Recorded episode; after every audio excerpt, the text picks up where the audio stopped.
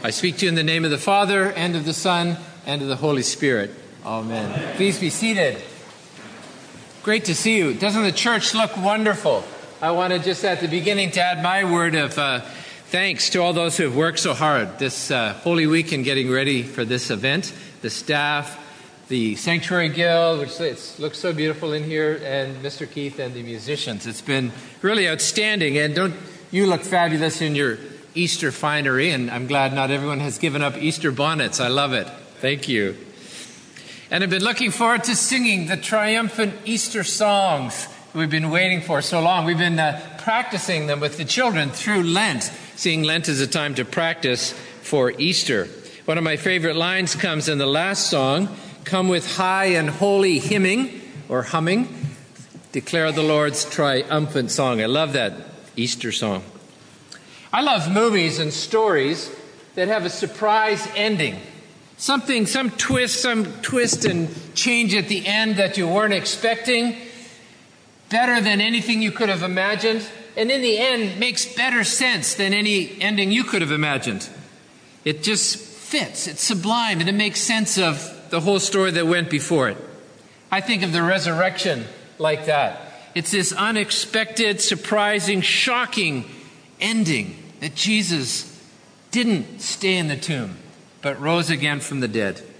Because the resurrection, as hard as it might be to believe for modern man, is not an epilogue, not an afterthought, not a later addition. It is instead absolutely crucial to the story. It's the vindication of all that Jesus did and taught. Some people would say it's a vindication of all of creation. The New Testament scholar Larry Hurtado says the resurrection of Jesus is the single most important event in the formation of faith in Jesus for the early church. If you look at the book of Acts, every sermon that's recorded centers upon Jesus being raised from the dead. If you look at the epistle reading from 1 Corinthians, it talks about something of first importance he died, he was buried, he rose again, and he appeared to many. In 1973, three films about the person of Jesus and the life of Jesus came out.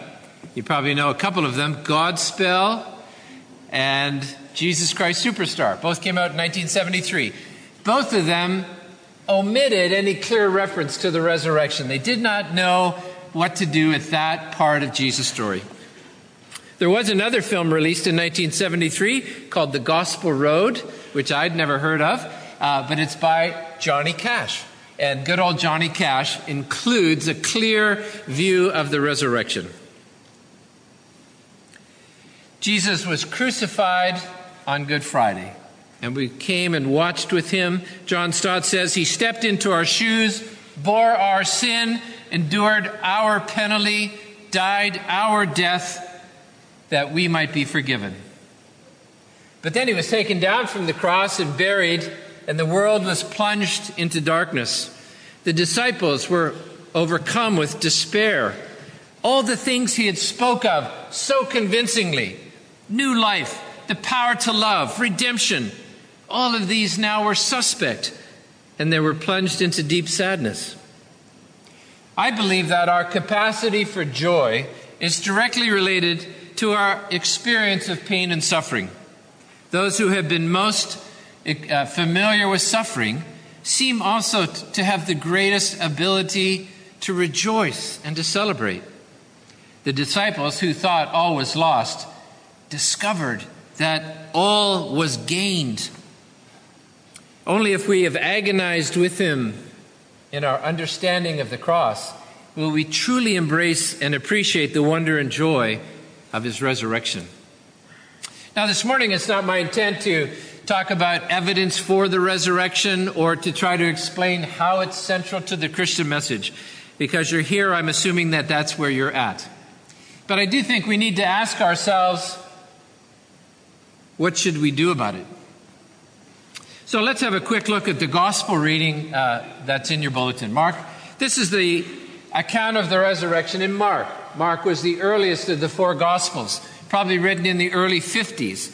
Jesus was died in the early 30s. 20 years later, The other Gospels don't come for another 20 years after that. So this is what the early church had. Verse 1 The Sabbath was over. Mary Magdalene and Mary, the mother of James and Salome, bought spices so that they might go and anoint him. The women did what they knew how to do. They waited for the Sabbath to be over. They planned, they prepared, they went shopping. That's how you show devotion to a dead body. But by buying the spices, it becomes clear that they were not expecting him to be raised from the dead. I read in a Time magazine recently about the seven wonders of the world, and one of them, which I hadn't been aware of, was the mausoleum in Halicarnassus. It's the grave of King Mausolus. That's how we get the word mausoleum. He built it as a tomb. It was so ornate and beautiful that it was declared by Antipater of Sidon as one of the eight, seven wonders of the ancient world. And it made me think in what way is our church like a mausoleum?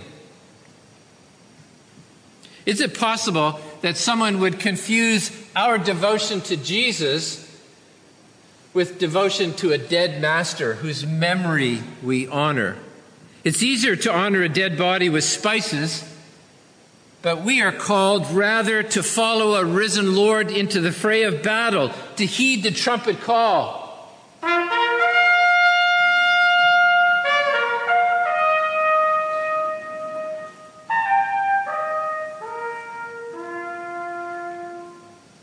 Jesus is alive and he wants to lead us into the fray, wants us to raise our banner and to give the Easter shout. We have Easter songs and we have an Easter shout of victory. Verse 2 says, And very early on the first day of the week, when the sun had risen, they went to the tomb.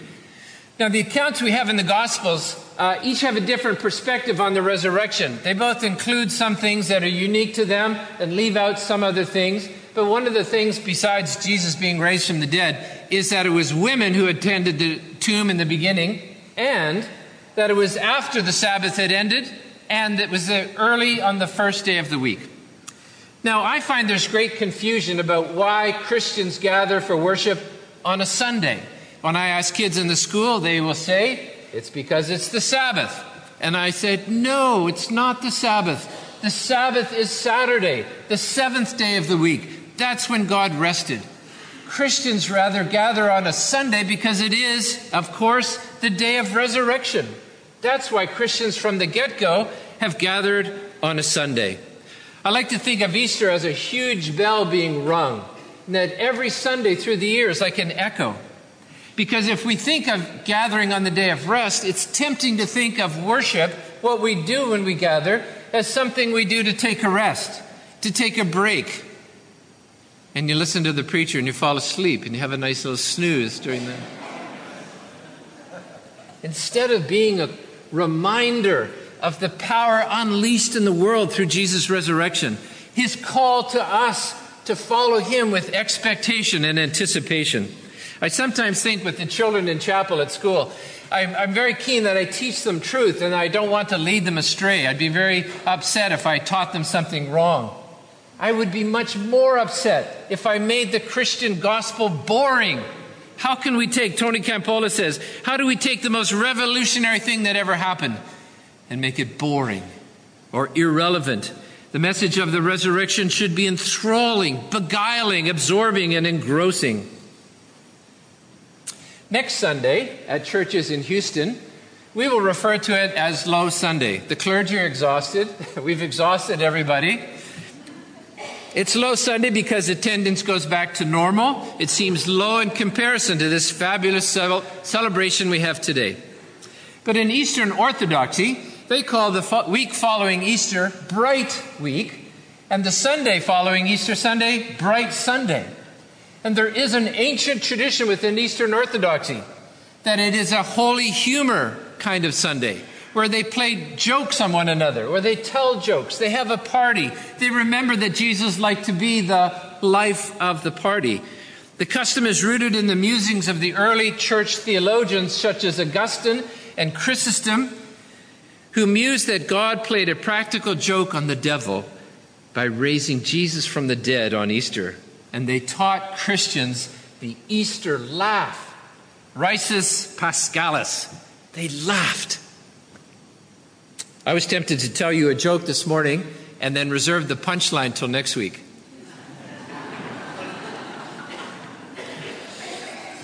Verse 3 They had been saying to one another, Who will roll away the stone for us from the entrance to the tomb? They got the wrong end of the stick.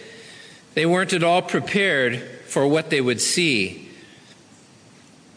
There's a story about uh, Wellington in the Battle of Waterloo.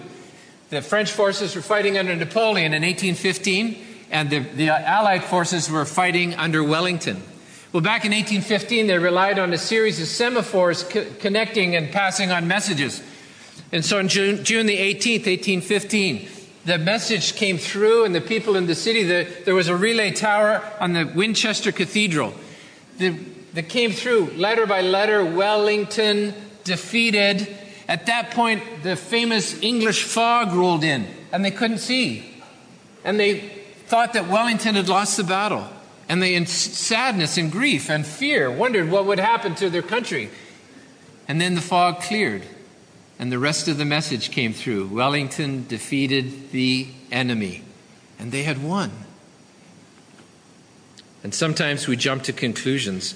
And we need to ask ourselves are we asking the wrong questions? Wrong questions of God, wrong questions of ourselves. Verse 4 When they looked up, they saw that the stone, which had been very large, had already been rolled away. Their posture tells us everything. They were going to the tomb with heads hung down, and when they looked up, they saw that the stone had been rolled away. When they thought that Jesus was dead, moving the stone was the big problem. When they got to the tomb, they were encountered with something much more perplexing. Now, what do we do? Verses 5 to 7 then is not a resurrection appearance like we find in the other Gospels. It's the announcement that Jesus is dead. And the contrast Jesus, who was crucified, has been raised. He is not here, but go tell the disciples they will see him in Galilee. Tell the disciples and Peter. They, he, the angel specifies Peter. And as I was reading it, I thought, can I insert my name there? Am I meant to? Tell the disciples and tell Bob. Peter had disappointed Jesus by denying that he even knew him. How many times have I tacitly denied knowing Jesus by what I've done or what I've neglected to say? And I need to be reminded, and maybe you need to be reminded, that He has a mission for you. He has forgiveness for you. He has transformation and redemption for you. And then we come to the last verse of the gospel. Talk about surprise endings. Have you ever noticed how the gospel of Mark ends? So they went out, fled from the tomb, for terror and amazement had seized them, and they said nothing to anyone, for they were afraid. End of story. Did you ever notice that before? What's going on? Did Mark get interrupted? Did he write a longer ending that got lost? Commentators are split on that. They don't know what happened. They do know that much later, people penned an ending because they were so uncomfortable with it and they tried to include it. But if you read your Bible, there's a line after verse 8, and then there'll be another ending that's, uh, most people would say, was not original. What a way to end the gospel story. I think it is an invitation to place ourselves in the story, to place ourselves in the women's shoes, and to feel again what it must have been like to have encountered the empty tomb and be told that Jesus was no longer dead. For the women, it was a visceral response, seized with terror and amazement. One of the commentators has said, was the purpose of this enigmatic ending to suggest to the reader that if they have even begun to understand the full significance of what had occurred, they too will be bound to respond with amazement and godly fear. I've been at this Christian thing for so long, it's very tempting to become jaded or callous or complacent about it and forget the wonder and the honor. William Sangster was a song leader and revival leader. Near the end of his life, he had lost his voice. As he had uh, medical problems with his voice, and his daughter was with him just moments before he died. And it was Easter Sunday morning, and he whispered to her, How terrible to wake up on Easter and have no voice to shout, He is risen. How worse to have a voice and not want to shout. The resurrection changed the world. Has it changed you? Has it changed us? God has demonstrated his power in the resurrection of Jesus over death and despair. He vindicates the love shown on the cross. Will we allow it to move us at our deepest core, to em- embrace it and live it out in our lives? Will it amaze us, undo us, heal us, transform us? Not just as an individual, but as a community. The community of St. Francis here in this place. Will we show up to church on Sunday remembering that He is alive and has called us to be involved in the world and to pray for the world? In Acts chapter 10, in our reading today, look at verse 42 in the first page. He commanded us to preach to the people, to open our mouths, to do something about it. Did you notice the Easter lilies? It was really disappointing for our, our sanctuary guild who did such a good job, but a lot of them aren't open. They're supposed to be open. The glory of the Easter lily is to be open. We need to open our lives and our hands and our hearts and our mouth. We have the Easter songs, the Easter shout, the Easter laugh, and Easter prayers, prayers of hope, prayers of anticipation that as we encounter difficult situations in our world, God will hear our prayers, and His power is able to make a difference as we submit to Him. William Barclay said, The resurrection changed sad and despairing men and women into people radiant with joy and flaming with courage. Has it changed you? Will you allow it to? In the name of the Father, and of the Son, and of the Holy Spirit. Amen.